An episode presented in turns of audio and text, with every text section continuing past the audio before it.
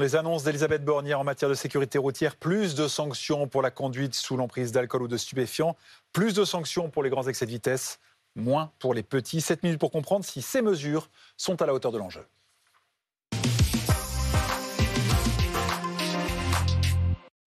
Et avec nous pour en parler, Pauline Desroulettes, bonjour. Vous êtes sportive de haut niveau, en tennis fauteuil. On va brièvement raconter votre histoire. Vous avez été percutée à scooter il y a cinq ans par un conducteur âgé de quatre-vingt-douze ans. Et vous êtes une des personnalités désormais engagées en faveur de la sécurité routière. Olivier Descamps, bonjour. Vous êtes avocat, euh, spécialiste du droit routier. Pauline Desroulettes, euh, on, commençons par, par ce qui manque. Euh, on ne touche pas, par exemple, au permis à vie, c'est la grosse carence de ces annonces, selon vous? Oui, effectivement, c'est, c'est une belle avancée, ces annonces, même s'il y a, y a des, y a des mesures qui sont anecdotiques, comme la, la change, le changement de la dénomination. Et c'est vrai que finalement, ça fait de l'ombre à un réel problème euh, qui est revenu euh, sur la scène médiatique ces derniers temps, avec le dernier accident survenu à, à, à Saint-Malo, par exemple.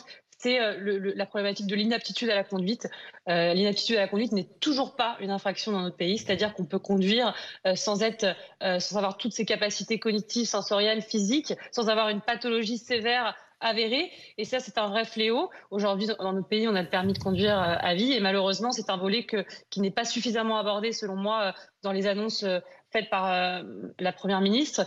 Euh, mais euh, J'espère, j'espère que qu'on continuera d'avancer sur ces sujets parce que parce que c'est un c'est un réel problème et il faut absolument mettre hors d'état de nuire finalement des gens qui ne sont plus capables de conduire, qui n'ont pas besoin d'avoir pris des stupéfiants, de l'alcool pour euh, être impliqués dans un accident. Encore une fois, on l'a vu avec le dernier accident malheureux euh, de ce conducteur euh, à Saint-Malo. Alors Olivier Descamps, il y a quand même un Un petit pas. Alors, ça ne concerne pas l'âge, mais Elisabeth Borne qui annonçait que le préfet pourrait suspendre le permis euh, après un délit lorsqu'on constatait que manifestement il y avait une aptitude à la conduite, le temps qu'on fasse un examen médical. Euh, c'est, c'est un petit pas dans cette direction. C'est un faux petit pas en réalité, parce que ça existe déjà dans le, dans le code de la route. C'est-à-dire que le, les préfets, même aujourd'hui, donc avant même que euh, les... les, les, les... comment dire, les idées du gouvernement passent en tant que, en tant que texte législatif, ça existe. Aujourd'hui, les préfets peuvent, euh, sur remontée médicale notamment, suspendre un, un permis de conduire dans l'attente, effectivement, d'une décision de, de, de, de capacité de conduite ou pas. Pas d'examen euh, médical, Pauline Desroulettes. En la matière, la France fait figure euh, d'exception. Vous l'expliquez comment ? Écoutez, je pense qu'on touche à quelque chose de très sacré, euh, en, en l'occurrence la voiture, euh, on touche aussi à la liberté d'aller et venir.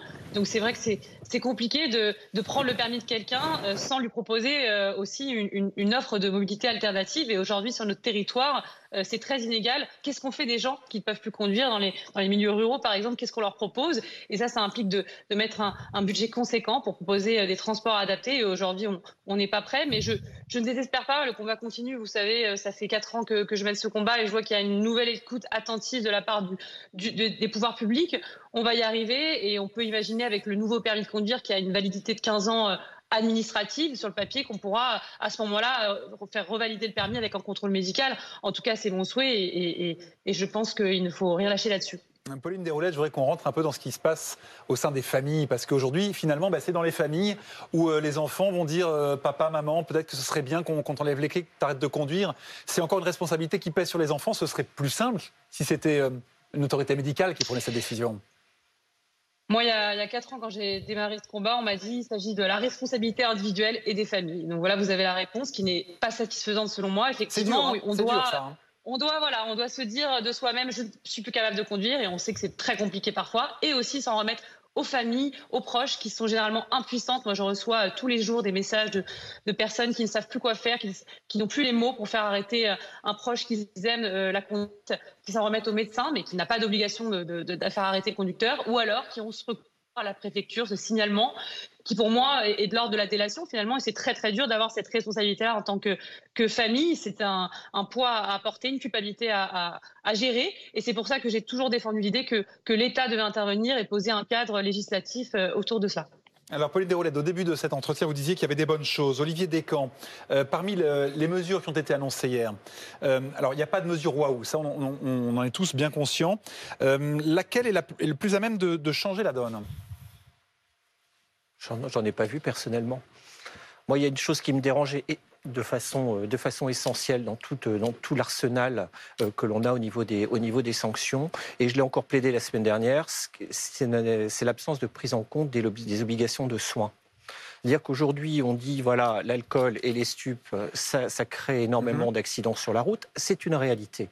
Mais encore la semaine dernière, euh, dans, dans un, devant un tribunal euh, correctionnel, c'est, c'est moi, en tant qu'avocat de la défense, qui ai fait reproche au procureur de ne pas proposer, dans le cadre euh, de, de, des réquis, du réquisitoire, euh, qu'une obligation de, de, de soins soit prononcée. On attaquait le portefeuille, on attaquait euh, le, le, le permis de conduire, très bien. Mais pas le mais, problème. Bah, le problème, il faut le prendre à la base. On parle d'une addiction. Donc là, je pense effectivement qu'on aurait effectivement une, une mesure concrète. Vous vous faites attraper, vous faites contrôler positif alcool ou stup. On remarque euh, une consommation euh, récurrente. Eh bien, à côté de la, de la suspension, ou conditionnons la levée de la suspension à un vrai contrôle de, la, de l'éventuel maintien de la consommation de stupes, et aussi euh, bah, une obligation, obligation de soins, tout simplement, parce qu'il faut aussi les aider, quelque part, euh, les, les personnes qui sont, euh, qui sont euh, euh, dépendantes de ces, de ces produits.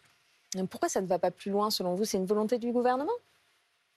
Ça, je ne veux, veux pas faire le procès du gouvernement. Je pense qu'il y a... Intuitivement, je vous dirais, il y a un, il y a un décalage entre la, la théorie de, de ce que l'on voit au travers des statistiques et notre quotidien de praticien du droit routier. On voit bien qu'il y a un certain nombre de, de, de mesures qui ne peuvent pas être appliquées en, en, au quotidien par les tribunaux, qui sont déjà submergés. Et il y a de nombreux magistrats qui considèrent que le droit routier est devenu une matière extrêmement encombrante. J'avais un magistrat il y a quelques années qui me disait « j'ai une étagère pour la jurisprudence du droit pénal général et j'ai une armoire pour la jurisprudence ouais. ». Du droit routier, donc on voit vraiment le décalage. Euh, un petit commentaire, les sanctions qui sont durcies pour la conduite sous l'emprise de drogue, ça résonne un peu comme une réponse à l'affaire Palmade. C'est souvent comme ça que le droit routier évolue à la, à la faveur, à la lumière d'un, d'un, d'un grand fait divers. Malheureusement. Malheureusement. Un ouais. fait divers, une loi.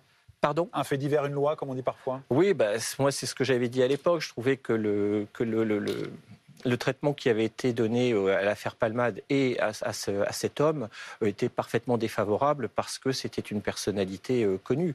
Euh, le, le placement des détention provisoire et euh, le, les, les mesures qui avaient été prises au préalable étaient extraordinaires par rapport mmh. au quotidien. Donc euh, la réponse, non, elle ne me semble pas, elle me semble pas adaptée. En tout état de cause, ce n'est pas parce qu'il y a un événement dramatique ou un double événement dramatique comme cet accident, euh, ce double homicide ouais.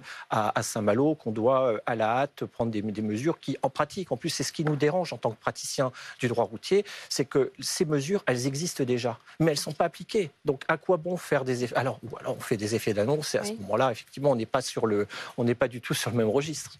Merci Olivier Descamps, merci Pauline Desroulettes d'être venue euh, sur ce plateau. On va se reparler, je l'espère, très bientôt pour les Jeux paralympiques, cette fois euh, en deux mille vingt-quatre, et on, on croise les doigts. Merci, merci à tous les deux.